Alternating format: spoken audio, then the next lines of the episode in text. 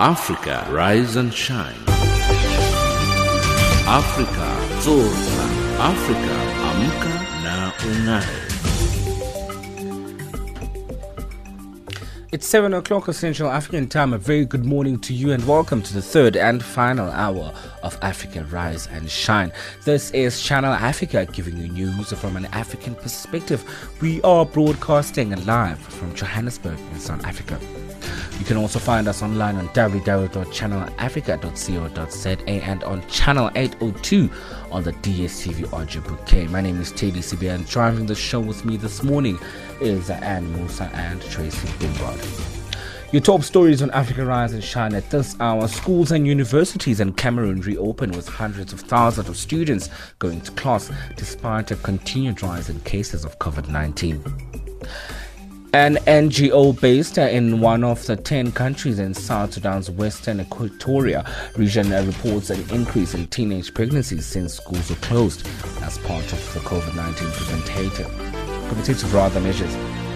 In economics, South Africa's automotive uh, industry says that the safety of its workers is paramount as they return to work under level 3 of the lockdown.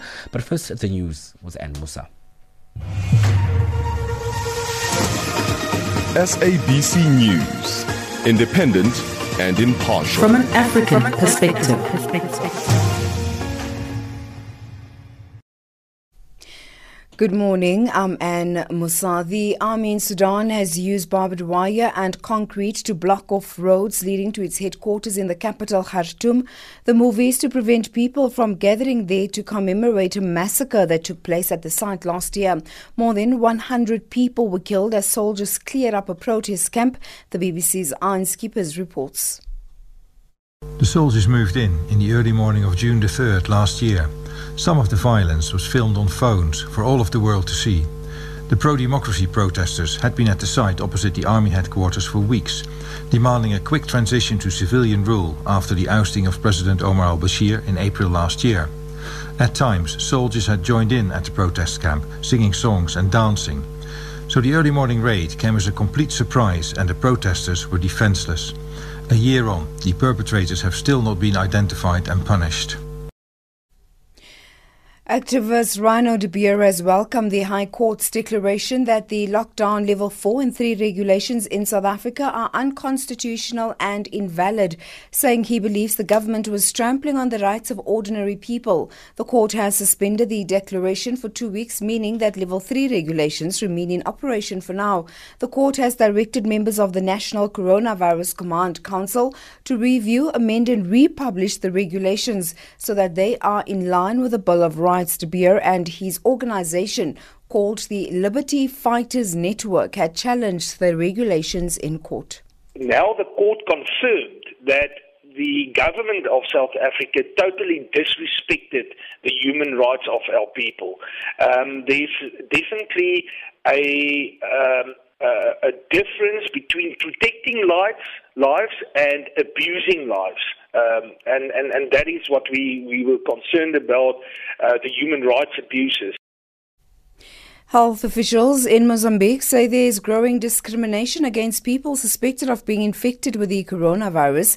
In the central city of Beira, there are reports that those infected have been threatened, and this has resulted in less people visiting clinics to report flu like symptoms. Health workers are trying to convince communities to seek medical help when needed. Mozambique has recorded over 250 cases of coronavirus and two deaths. Brazil has registered another record number of new coronavirus deaths. The figure now stands at more than 30,000. The Pan American Health Organization says it's difficult to see how the virus will be contained unless there's more testing and heightened restrictive measures, the BBC's Katy Watson reports. Another jump in the death toll in a week that major cities in Brazil have started to open back up. In Rio de Janeiro, swimmers and surfers took advantage of the sea for the first time in weeks. It's the initial phase of a gradual reopening. The country's biggest city, Sao Paulo, is also going through a similar process, but people are still being encouraged to stay home. It's a confusing message. It certainly feels like Brazil is trying to get back to normal before the crisis here has even reached the peak. A senior U.S. Army vaccine researcher says it's re- reasonable to expect that some sort of coronavirus vaccine could be available to part of the U.S. population by the end of the year. Defense Secretary Mark Esper had vowed two weeks ago that the military and others would produce a vaccine at scale to treat the American people and partner countries by the year end. Colonel Wendy Sammons Jackson, who is the director of the U.S. Military Infectious Disease Research research program has now backed this undertaking. The US Army says it's learning about the coronavirus faster than any other virus it has ever studied. The spearhead of the South African bowling attack, Kagiso Rabada, like the Proteas team, did not have the best of seasons before world sport came to a standstill due to the COVID 19. But the talented youngster has used his time off from the game due to the pandemic to rest and reflect on his performances the past year. Rabada finished the season as one of South Africa's leading wicket takers. However, it was one of the fast bowler's least successful spells since his debut in 2015. The past season was a disappointment. Um, I reflect and, and see that my stats were okay. I just felt really, really rusty and uh, just a bit out of place but um, I realized that it was never supposed to be easy, and um, yeah, taking it day by day and trying to uh, achieve. And that's the news headlines at 7:30 Central African Time. SABC News, independent and impartial. From an African perspective.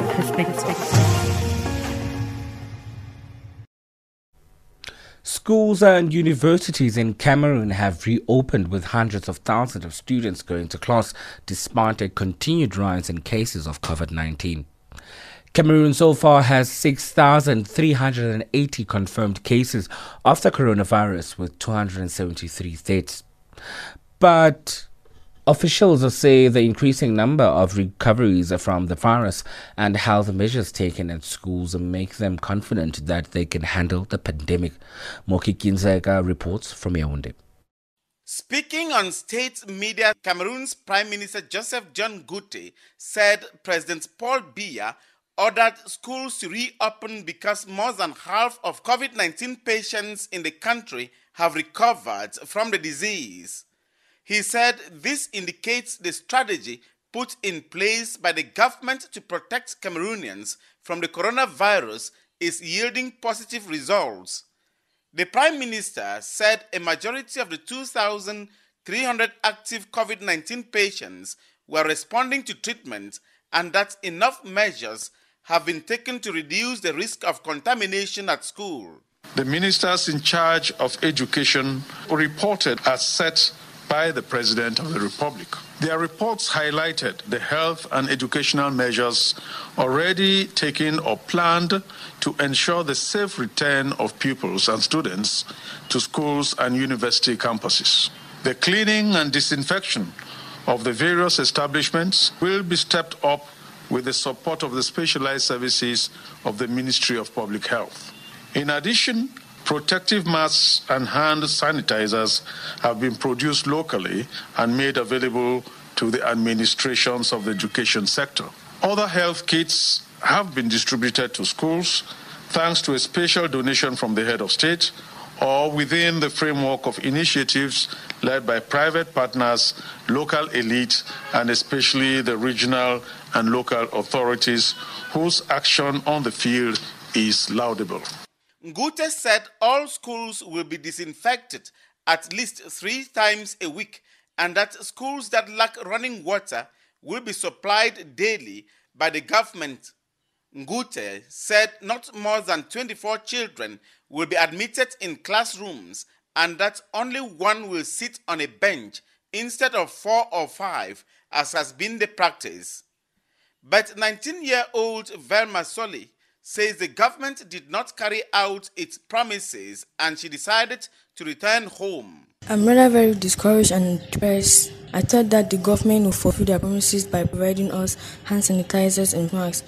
But with my other classmates, we decided to come back home since we don't want to be contaminated with the virus. The government have not respected their promises of providing face masks and hand sanitizers, but when they will be available, we'll go back to school. Teachers and university lecturers complained that some classes and lecture halls were congested and there was lack of water and soap to wash hands in some establishments. Nalova Lyonga, Minister of Secondary Education, says while the government attempts to protect children and teachers at school, parents should also make an effort to give their kids with what is needed to reduce the spread of COVID 19. Lyonga says children have a right to be educated in spite of the coronavirus threat. Do we want to stay at home forever because there's a virus? No. So, this is the time when we should support the leadership of Cameroon. We have made sure that everybody who is involved is going to be covered as far as masks are concerned, as far as the water in the schools are concerned. Monday saw high school and primary school age children return to class.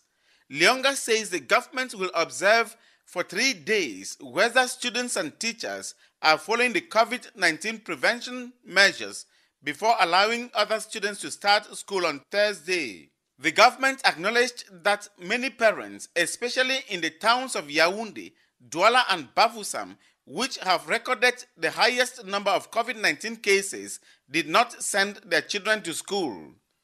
The French embassy in Yaoundé asked its citizens not to send their children to school because, according to the embassy, Cameroon's capacity to handle COVID 19 cases is falling off as the number of cases continues to climb. Reporting for Channel Africa, this is Moki Kindzeka in Yaoundé, Cameroon. There was confusion in Zimbabwe on Tuesday as armed soldiers blocked most people from going to work or entering into cities without the president's pronouncement. Zimbabwe is now in an indefinite level 2 lockdown with shops and companies back in operation, but from nowhere, soldiers stopped people from performing their duties.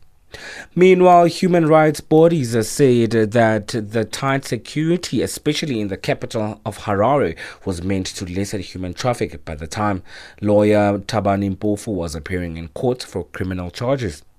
Mpofu is Nelson Chamisa's lawyer and advisor during the 2018 election petition in the Constitutional Court. Simon Muchemwa reports from Harare. Zimbabweans woke up on Tuesday to a tighter lockdown as soldiers who were manning roadblocks at all major roads turned most people back home without a pronouncement by the head of state. No clear explanation was given by the security services, and this brought about some panic in the country. While certain sectors suspected this could have been another coup, this time against President Emmerson Mnangagwa, others believed it was being done to limit human traffic in the cities. Human rights groups issued statements condemning the soldiers' behavior while suggesting that the arrest of popular lawyer Thabani Mpofu could have informed this move. Advocate Mpofu became popular in 2018 when he challenged President Emmerson Mnangagwa's election victory on behalf of Nelson Chamisa, leader of the Movement for Democratic Change MDC. Zimbabwe is known for using excessive force when dealing with protests, and the move by the security services on Tuesday was one of such heavy handedness. However, Police Assistant Commissioner and spokesperson Paul Nyathi denied the allegations. It's really unfortunate that uh, we have uh, people want to mix issues. Uh, but uh, what we are saying is what is really obtaining on the ground. This is what is precisely obtaining on the ground. And I'm even surprised when uh, police and other civil services uh, are not uh, strict. People they complain. They say people are roaming around in the CBD and the police and security services are doing nothing. Then when we act otherwise, they complain again. But at the end of the day, all of this is being done for their health and safety. Nyathi added that the police and soldiers were flashing out non-essential services despite despite the fact that a fortnight ago President Mnangagwa relaxed the lockdown to allow most businesses to operate. In the absence of the president's decree, Zimbabweans are now confused. Analysts have bemoaned. So basically, the secret services were just screening people to ensure that only those who are going for work, only those who have got lawful activities are allowed to go into the CBDs. Remember, it's not all activities which should be conducted in the CBD. Other activities can be conducted outside the CBD where people are residing. They can access shops, they can even access banks. So there is no need for people to flood the CBD when the very same services they are coming for can be accessed outside. So basically, that is what the Security Service were doing. Meanwhile, Beatrice Mtetwa, lawyer representing Thabani Mpofu, has lashed government for the manner Chamisa's attorney is being treated. The young lawyer had his house raided by armed police Sunday night, forcing him to present himself to the police on Monday. Despite all that, he was detained and will be appearing in the magistrate court on Wednesday morning. It is alleged Thabani presented fake documents in a matter yet to be determined challenging President's appointment of the Prosecutor General. Beatrice had this to say. It is a cardinal principle in uh, the practice of law that you should not identify lawyers with the cause of their clients. It is also part of the UN guidelines on the roles of lawyers that what you say in court, whether it's oral or written, you should have immunity from criminal or penal sanctions because it is understood that you are there to represent your client. Lawyers sometimes do get it wrong. Are we all going to be penalized if we cite a wrong section and it will say that we're trying to defeat the cause of justice by misleading the, the, the, the, the court? If that is to be the interpretation of the law by the state of Zimbabwe, then certainly lawyers will be unable to represent people. And for me, the most egregious thing about this is that two crucial institutions are involved.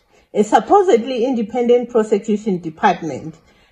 That prosecution department is the one that's prosecuting Thabani for challenging the appointment of the prosecutor general. In Harare, Zimbabwe for Channel Africa, this is Simon Muchemwa. Bringing your latest updates on the novel coronavirus, I am Silvanos Kalemera for Channel Africa in Kigali, in Rwanda. For the advice given by a healthcare provider, your national and the local public health authority, or your employer on how to protect yourself and others from COVID 19. Across the globe, every second, there's always a breaking story. We call upon church leaders to really cooperate with government. It is the church which can help us to stop this crisis. The church should not contribute to this crisis negatively. We are calling upon our church leaders to listen to our premiers, our mayors, and the president. Let's work together to reduce the spread of this uh, virus. South Africa, it is possible. We are here because unity of purpose is necessary. Channel Africa.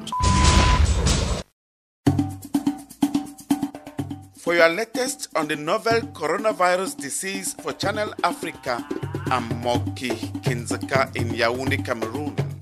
Avoid touching your eyes, nose, and mouth. Hands touch many surfaces and can pick up viruses.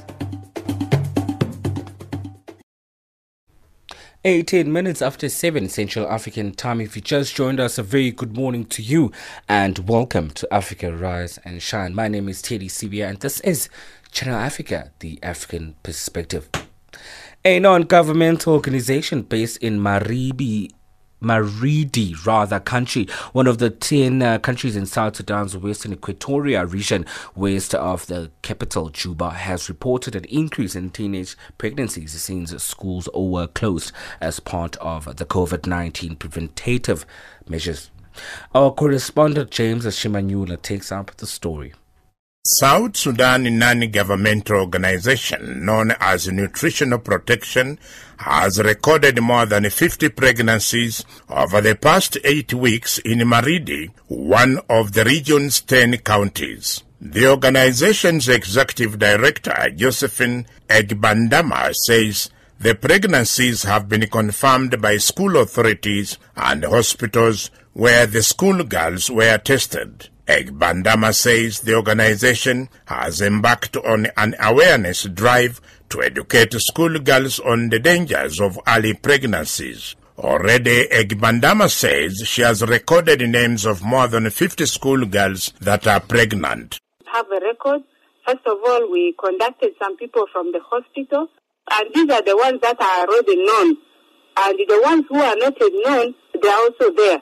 We said, no, we cannot wait let's try to talk to these girls because if we wait and if the days go or the months go still schools don't reopen, then our girls are likely not to go in the number that we had wanted them to go back to school as COVID-19 maybe gets over in the country. This is how Egbandama described the pregnancies. It's an alarming thing and this is the reason as why we were moved. We were moved to go and uh, I'll create them awareness, to go and talk to them. So this is how we are doing it right now, creating awareness to them, talking to them, advising them on how they are to handle themselves well during this time that they are at home so that they are able to go back to school. Shedding light on the attitude of the school girls as COVID-19 remains an invisible enemy Egbandama said. There are some of them who are already losing hope that might be this thing will take long and they might not go back to school soon. So some of them are already losing hope. And uh, others even go further saying that if it delays, if, I mean, if uh, it takes long, I mean, the presence of COVID-19 in the country takes long, they are going to marry. So these are information that we got and these are the things that we see are the ones making these girls begin getting pregnant because they have lost hope. They are like losing hope because they are at home. They don't know the future. They don't know when COVID-19 is ending. So that's why we said, no, let's come in immediately to try to help these girls. Egbandama blames parents for not giving parental caution to their daughters on the risk of getting pregnant. Parents forget their responsibility, surely, to control these girls. So this might go. also another reason as to why these girls are getting pregnant. According to Egbandama, the pregnant girls were preparing to sit their final examination before the end of this year. There are those in upper classes and the candidates also. What we are seeing that can work, that can help these girls at least get uh, maybe prevented from getting pregnant is that uh, there's uh, that bill that has been passed and we would like to see that surely if the law enforcement agencies should be able to implement whatever they have passed so that these girls control or the men are able to fear impregnating these girls because if the bill is already being implemented then there's a hope that the men who impregnated them will fear. The fear that Josephine Egbandama of the non-governmental organization known as Nutritional Protection is referring to is derived from the fact that once South Sudan Parliament passes laws to punish men who make girls pregnant, cases of pregnancies will either reduce or diminish. Meanwhile, as of today, Tuesday, South Sudan has recorded 994 cases of COVID-19 with 10 deaths. Reporting for Channel Africa, this is James Shimanyula. The software company Microsoft has partnered with Broadreach, a social impact group of businesses, to create and implement data driven solutions to improve the management and delivery of health programs in underserved regions around the world. In South Africa's KwaZulu Natal province, the partnership has helped an estimated 340,000 people uh, access HIV treatment. During the COVID 19 crisis, Broadreach moved quickly to repurpose its existing platforms to help government and key leaders to respond to the pandemic. For more on this issue, here's Amrote Abdella, Regional Director of Microsoft for Africa. Microsoft, through its For Africa initiative, has formed strategic partnerships with healthcare providers throughout Africa and beyond, providing them with technical support and business consultancy to help them achieve their goals. Each of these healthcare providers has had a significant impact in the sphere of influence. But with the onset of COVID-19 pandemic, we've actually seen how our partners have used their existing platforms and programs to pivot and adapt existing technologies to rapidly provide the much needed response to address the challenges of the pandemic. This includes initiatives in data and analytics used for tracking pandemic, telemedicine, and also contactless access to healthcare facilities. Now, in this current crisis of a COVID 19 pandemic, one of the biggest concerns is ensuring continuity of services for already existing existing health challenges, and HIV is one of them. So tell us more about the work of Microsoft for Africa in partnership with Broadreach in responding to the HIV epidemic in South Africa's KwaZulu Natal province. Broadreach has partnered with Microsoft to develop Broadreach Vantage. It's an integrated cloud platform built on Microsoft Azure. Uh, Vantage delivers powerful analytics that helps development, health, and human service organizations to quickly identify risks and opportunities. Today, Broadreach is one of the fastest growing healthcare solution providers on Microsoft Cloud in South Africa. And as we look at supporting their engagement, uh, which is estimated to be around 340,000 people, uh, supporting them with access to HIV treatment in KwaZulu Natal, uh, where the epidemic is actually at a peak. The tools have enabled Broadreach to reduce the time that it takes to analyze data from 1,000 sites across South Africa, uh, reducing the time from eight months to less than one month after implementing a cloud based platform. Vantage, again driven by Azure and Power BI, gives individuals in the healthcare system the right information at the right time with the right recommendation and tools to take action, helping save more lives. Broadreach is able to demonstrate significant health outcomes in supporting uh, districts using Vantage, which integrates data again immediately from a wide range of sources and delivers real time data, actionable insights, and step by step implementation to boost effectiveness. I understand that this partnership has yielded very positive results, helping one district achieve the triple 90 HIV targets. Elaborate on the impact. The UNAIDS 90-90-90 goal uh, for for bringing HIV under control is to ensure that 90% of people living with HIV know their status, that 90% of them are taking ARVs, and that 90% of them on ARV treatment take their medications every single day and remain fully suppressed. Healthcare workers using Vantage are now predicting which patients are at risk of stopping medicine and reaching out to them before they stop.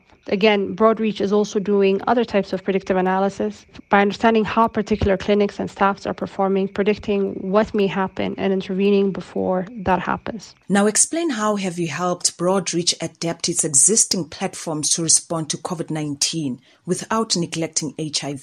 During the COVID 19 crisis, Broadreach has moved quickly to repurpose its existing platform. The company has used its uh, services uh, built on Azure to rapidly gather data from thousands of healthcare workers in the field and instantly upload it into Vantage, where advanced analytics are giving leaders key guidance to manage and prepare for the impact of the pandemic. In healthcare, quick response time saves lives. Um, Broadreach has produced a facility readiness survey that allows government to redirect resources to prioritize hospitals and facilities so they have the right equipment and medical supplies on hand. Predictive analysis can be used to help forecast and track outbreak hotspots. And how is the COVID 19 response going so far in terms of impact and reach? The Broadreach COVID 19 pandemic management portfolio has provided seven targeted solutions configured and deployed within a week across South Africa, client population of 15 million. Community screening, testing, and contact tracing. Uh, approximately about 12,000 health workers trained in 48 hours. Currently, uh, around 550,000 screened via the Khayzela Power app in just about three weeks. And it also allows for a rapid but also scalable uh, system uh, for receiving surveys, uh, about 270 surveys a minute at a peak of around 45,000 a week. So, again, uh, protecting HIV patients at risk of severe COVID 19 cases across Broadreach's 500,000 HIV patients is absolutely critical and it is pivotal for us as well as we partner with them as they use machine learning models to identify patients with uh, increased risks, triggering human intervention to encourage them to stay on the treatment, sustaining viral suppressions. That's uh, Amrote Abdella, Regional Director of Microsoft for Africa, on the line there talking to Jane Robert Tata. across the globe. Every second, there's always a breaking story. What we want to achieve is a healthy and vibrant economy which can ensure full employment to our people. The government concurs with the views of the Black Economic Empowerment Council report that it is now necessary to make our policies on black economic empowerment more explicit.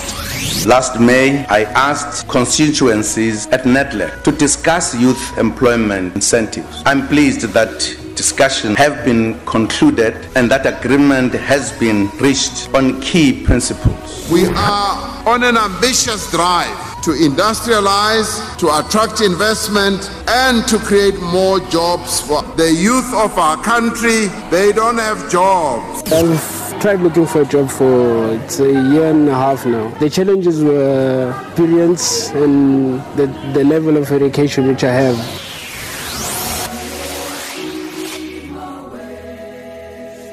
Channel Africa. You are still tuned into Africa Rise and Shine with myself, Teddy Sibia, right here on Channel Africa, the African perspective. It's now time for us to head over to the news desk with Ann Musa for the news headlines. SABC News, independent and impartial. From an African perspective. I'm Anne Musa. Good morning. In the headlines, the army in Sudan has used barbed wire and concrete to block off roads leading to its headquarters in the capital, Khartoum, to prevent people from gathering there to commemorate a massacre that took place at the site last year. Activist Reyno de Beer has welcomed the High Court's declaration that the lockdown level 4 and 3 regulations in South Africa are unconstitutional and invalid, saying he believes the government was trampling on the rights of ordinary people. And health officials in Mozambique say there is growing discrimination against people suspected of being infected with the coronavirus. Those are the stories making headlines. Africa, rise and shine. Africa, zorka. Africa, amka na ungae.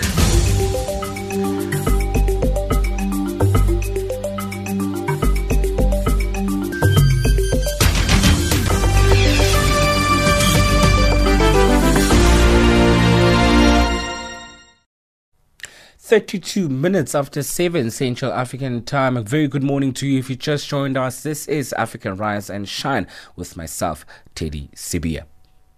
As South Africa eases lockdown restrictions and allows the workforce to make their way back to the office, Broll Property Group has formulated a setback to business guidelines for organizations across the corporate, academic, sports, and other sectors.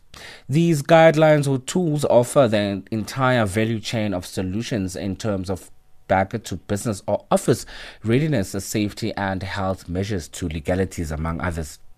According to the World Health Organization, businesses need to prepare their workplaces to prevent the spread of the virus and manage COVID 19 risks when organizing meetings or when your employees must travel. To unpack more on these guidelines, Director of Facilities Management for Broll Property Group, Richard Flame, joins us on the line. Mr. Flame, good morning and welcome to Channel Africa. Terry, good morning. Thanks for, for having me, and also good morning to all the listeners. Thank you, sir. Now, why have you undertaken uh, to educate businesses on how to deal with uh, level three lockdown regulations? It's very important, Teddy. I mean, uh, I've been listening to the radio all morning, and um, it's, it's quite a mess about how the pandemic has affected everyone in, in society, rich and poor, young and old. And as Broll Property Group, we thought it very important not only to bring out solutions, but also to say the message out there to the public this, to say this is something that we all need to um, hold hands about and all need to participate in making sure that our workplaces are safe. And also, not just our workplaces, but our homes are also safe and also that our shopping centers are, are safe. Um, and that when the time comes for our stadia and all these things to open up, that our sta- stadia, our gyms, and our, and our workplaces be all safe. So it was very important for us to do that. We we serve. I mean, we are proudly Pan African company um, created in South Africa, and over this last 45 years of operations, we have established ourselves right throughout Africa. So it was uh, a responsibility that we felt is important that we take on this opportunity to give services to to our market um, and making sure that these services firstly are tested uh, by ourselves in our own operations and also benchmarked against international best practice. Um, we have an affiliate, Cushman and Wakefield, and they've launched internationally a very successful six, six feet office strategy. And so we benchmark our own South African operations against these kind of solutions. And so we think we are properly suited in the market and positioned to be able to uh, to give a solution to South Africa. Mm. Now, sir, please take us through the three key elements of ensuring that workplaces are safer for employees and visitors during this time of the COVID nineteen pandemic. Okay, no, thanks, Terry. I think before I talk about what it is, I really, I really have to say that um, because of, of, of what we do as Broll, I'll, I'll share a story later about what we did in terms of our business continuity process. But I think what gives us the strength as Broll to give the solutions is that we give end-to-end property solutions in the market. So although I am the facilities director, we also have very strong other divisions like occupier services, property management services, as well as leasing. So you have to look at the end-to-end kind of uh, understanding of the tenant, the end-to-end solution of the service provider, end-to-end solution of the person using your facility. And then when we crafted these solutions, it looked at the entire dimension of that value chain. But back to your question. Uh, so for us, it's really about the golden rule. Mm. Uh, the golden rule is our, our hands needs to be washed regularly for at least 20 seconds. Also, it is mandatory for us to wear a mask when we're out in public. Very importantly, when we cough, we need to make sure that we either cough into a tissue or into an elbow. And also, more importantly, we have to keep uh, 1.5 to 1.8 meters in terms of um, in terms of distance. But our solutions are based really on three premises. Number one is early detection, and this means if anybody in the workplace is sick, that we'll be able to early detect this person. If somebody shows any signs of, of being ill, the company can then make facilities available, or the schools or the stadia or wherever, shopping complexes, make facilities available where these individuals and these staff members, members of the public, can then be isolated and put away. In the school uh, situation, we will have then parents picking up children who may have identified and showed kind of signs. So early detection is very important. Surveillance is the second thing that's crucial. Making sure that um, there are always roaming teams on site, on the floor, and people observing and making sure that people are safe. Yes. The third thing is prevention, Teddy. And this, our biggest form of pre- pre- uh, prevention is risk assessments, making sure, firstly, that we understand the premises and the dynamics of what goes into that premise. Second thing about the risk assessment is making sure that we understand the occupier of that premise, to understand how often they come in and those kind of things. So when those risk assessments are done, um, then we fix up our facilities and making sure that either we put up screens, we make sure that screening is done of everybody that comes into the facility as well. Linked to the risk assessment that we need to do, check for symptoms and make sure the temperatures are assessed. Mm. Also, make sure that there is proper sanitation and cleaning across the workplace. And we're making sure also that we're planning for social distancing. And this is where uh, the six feet or the 1.8 uh, eight meters distancing solution by Cushman and Wakefield has proven to be such a success because it doesn't only make sure that we've got the 1.8 meters distance, but it, it instills practices in the workplace. For instance, when you walk around the office space, you walk around the office space in an anti-clockwise or clockwise direction. When you go into a, a office area or you go into a uh, you go into a conference room, there's a specific way where you go in and where you go out as well.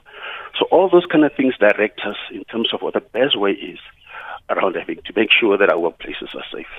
Yes, now, uh, Mr. Flame, as an experienced occupational health and safety practitioner, how important is it that businesses adhere to the rules of the lockdown? It is crucial that we adhere to the, the rules of the lockdown. As I said, uh, for us, it, it really starts with the fact that people need to wash their hands and practices at least once an hour. You need to go and wash your hands and make sure that you wash it for at least 20 seconds. Also important the coughing, you make sure that you cough in your, in your shoulder in a tissue. And important that we need to wear our masks Yes. in, in, in, in, in public as well. But more importantly, the social distancing is important. Why is it important that we all need to do this? We are all in this together, Teddy. Uh, this can only work if we take this thing seriously. And maybe if I, if you allow me, I can just tell you a story of what we did as the Broll Property Group when the before the president announced the lockdown. So two weeks before the president announced the lockdown, I think it was the 12th of March, we as executive team of Broll took a decision that we need to run our business continued process. So for the entire day on the 12th of March, we basically tested to see if we can work remotely from, from work. And what we've seen in terms of that is 99.4% of the organization could work away from home.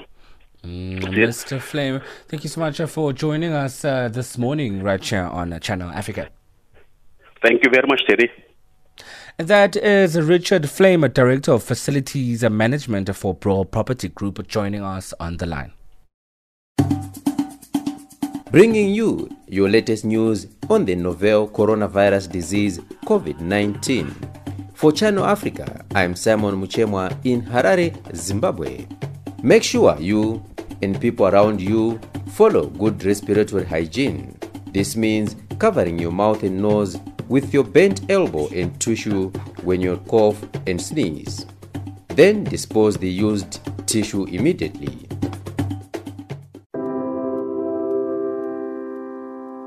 WHO recommends 30 minutes of physical activity a day for adults and one hour a day for children. If your local or national guidelines allow it, go outside for a walk, a run or a ride, and keep a safe distance from others. If you can't leave the house, find an exercise video online, dance to music, do some yoga, or walk up and down the stairs. Avoid touching your eyes, nose, and mouth to slow the spread of the coronavirus. For more information on the coronavirus, visit the World Health Organization site at www.who.int.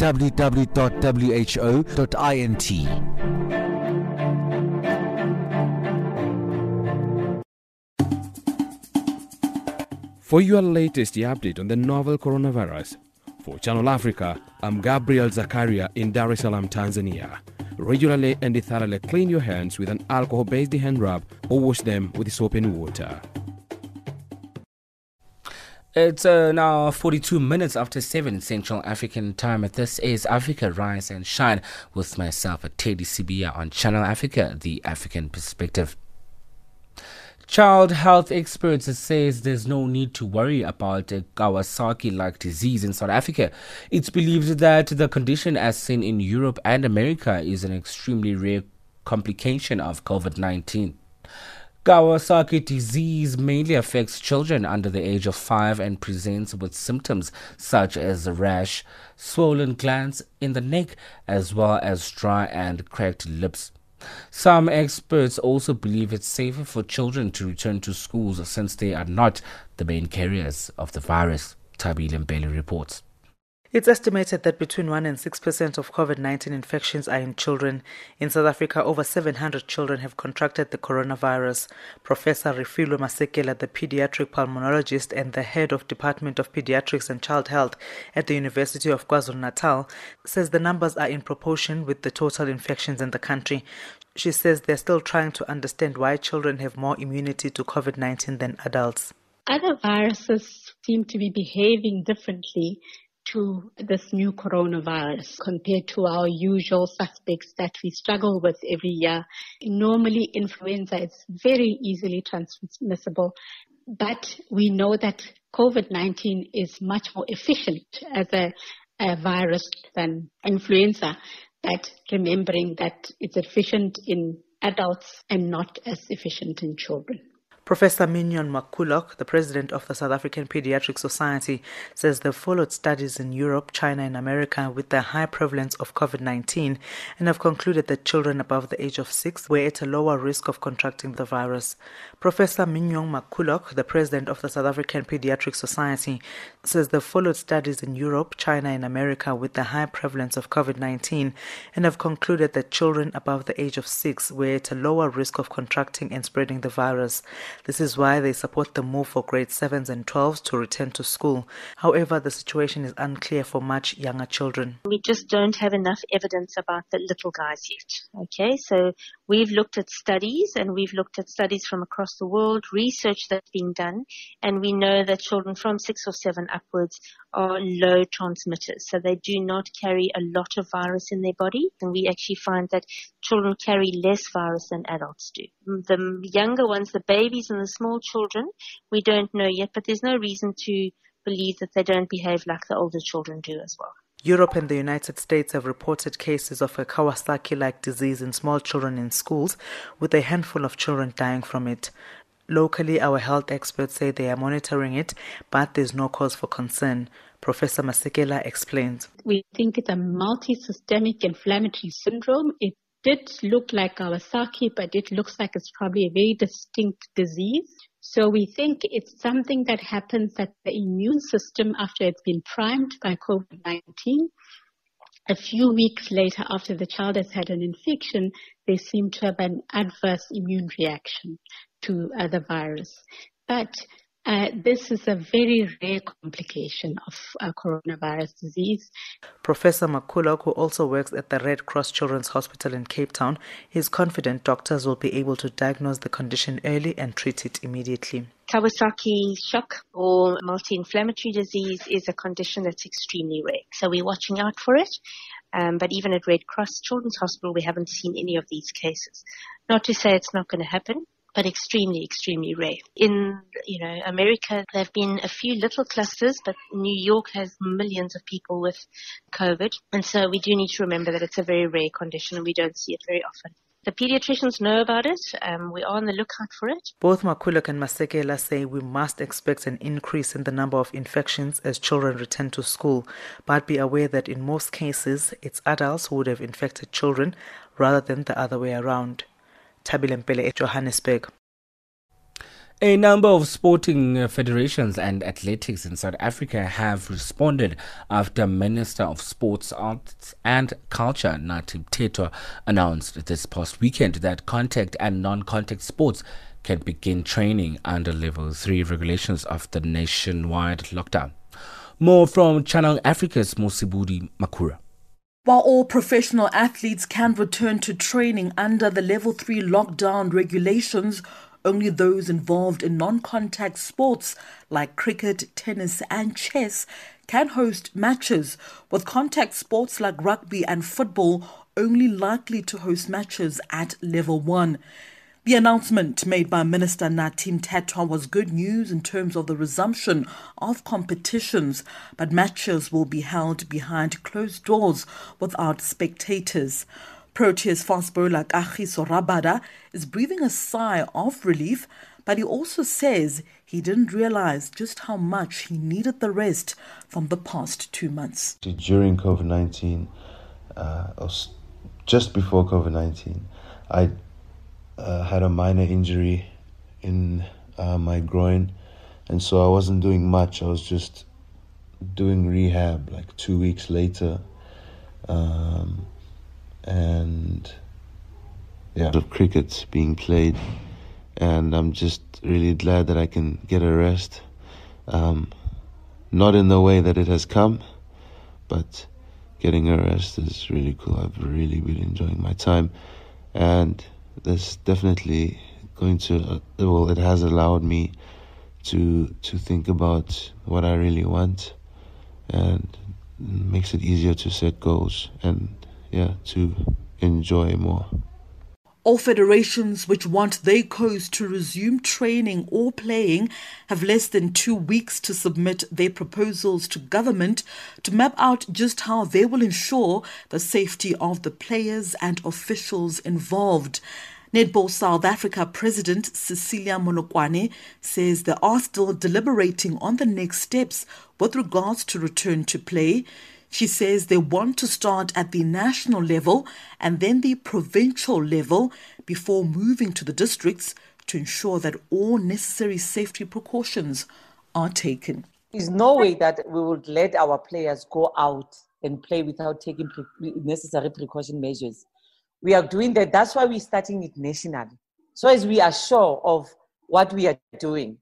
Why we did that, it was a simple reason of we want to monitor it from national until local. Because if we can just say everybody opens up at that time, we will have a problem. So we want to monitor it from national and then go provincial, go district, and then go locally. What we have done is today we are going to write a letter after the minister's announcement. We I've, I've directed the director demarcations to write a letter to all the provinces to say that what are the precaution measures that they are taking in their provinces that's a report by Channel Africa's Mosibudi Makru. It's now time for us to head over to Tracy Bumgard with the economics news.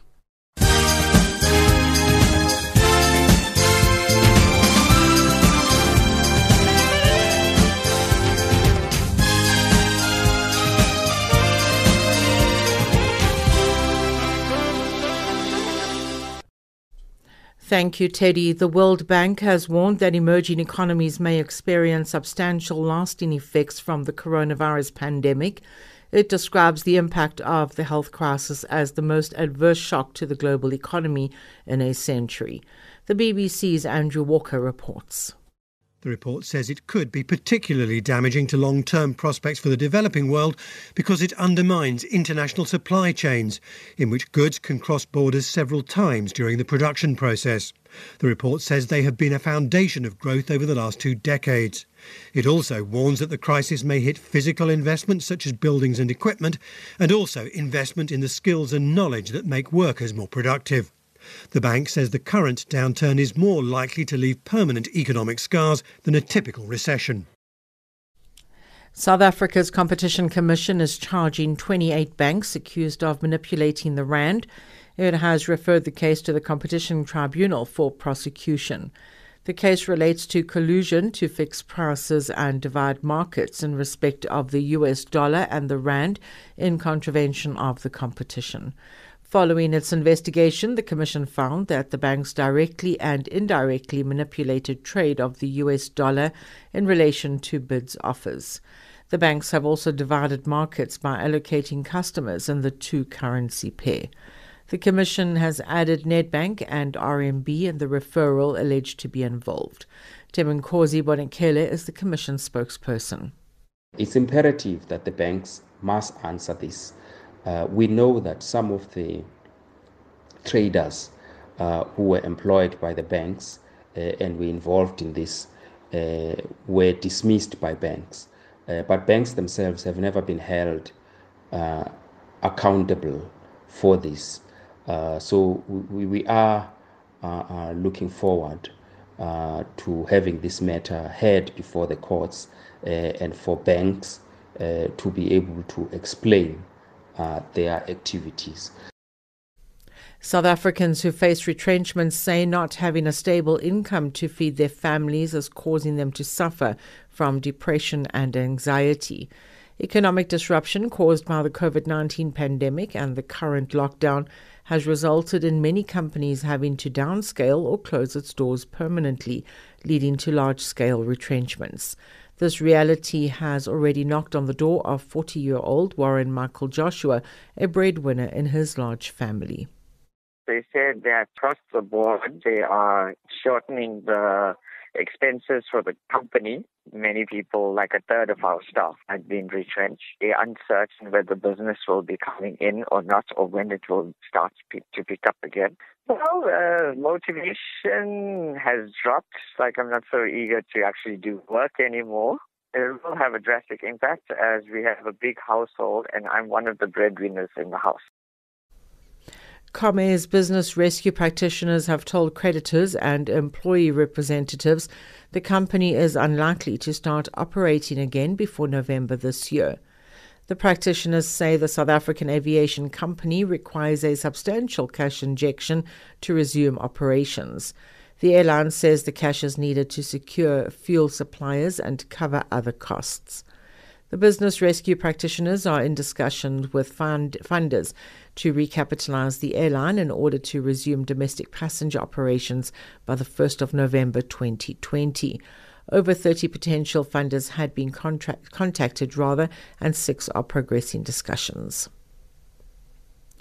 Frontline workers in Sierra Leone went on strike on Monday, partially paralyzing work on the country's COVID 19 pandemic. They were protesting over non payment of risk allowances.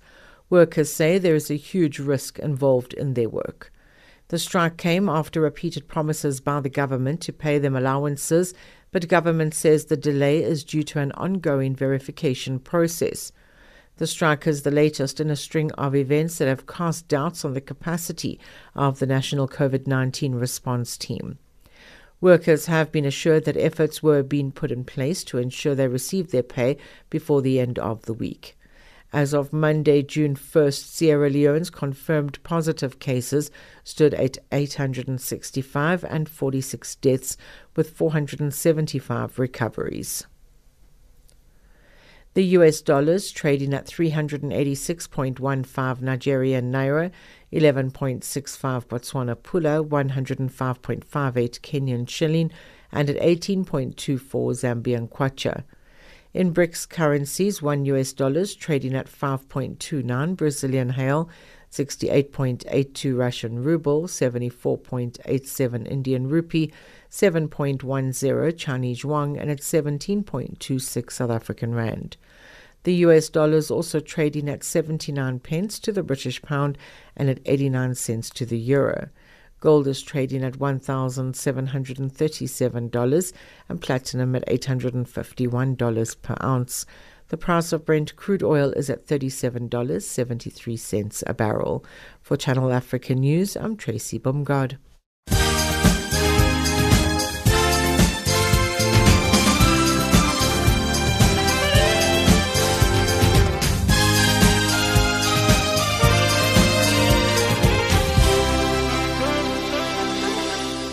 Africa, rise and shine.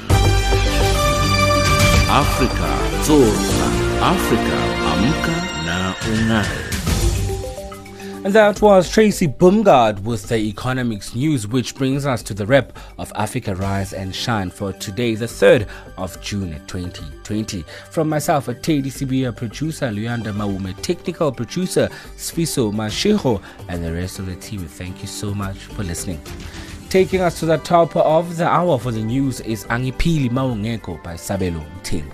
Tuzomuhle.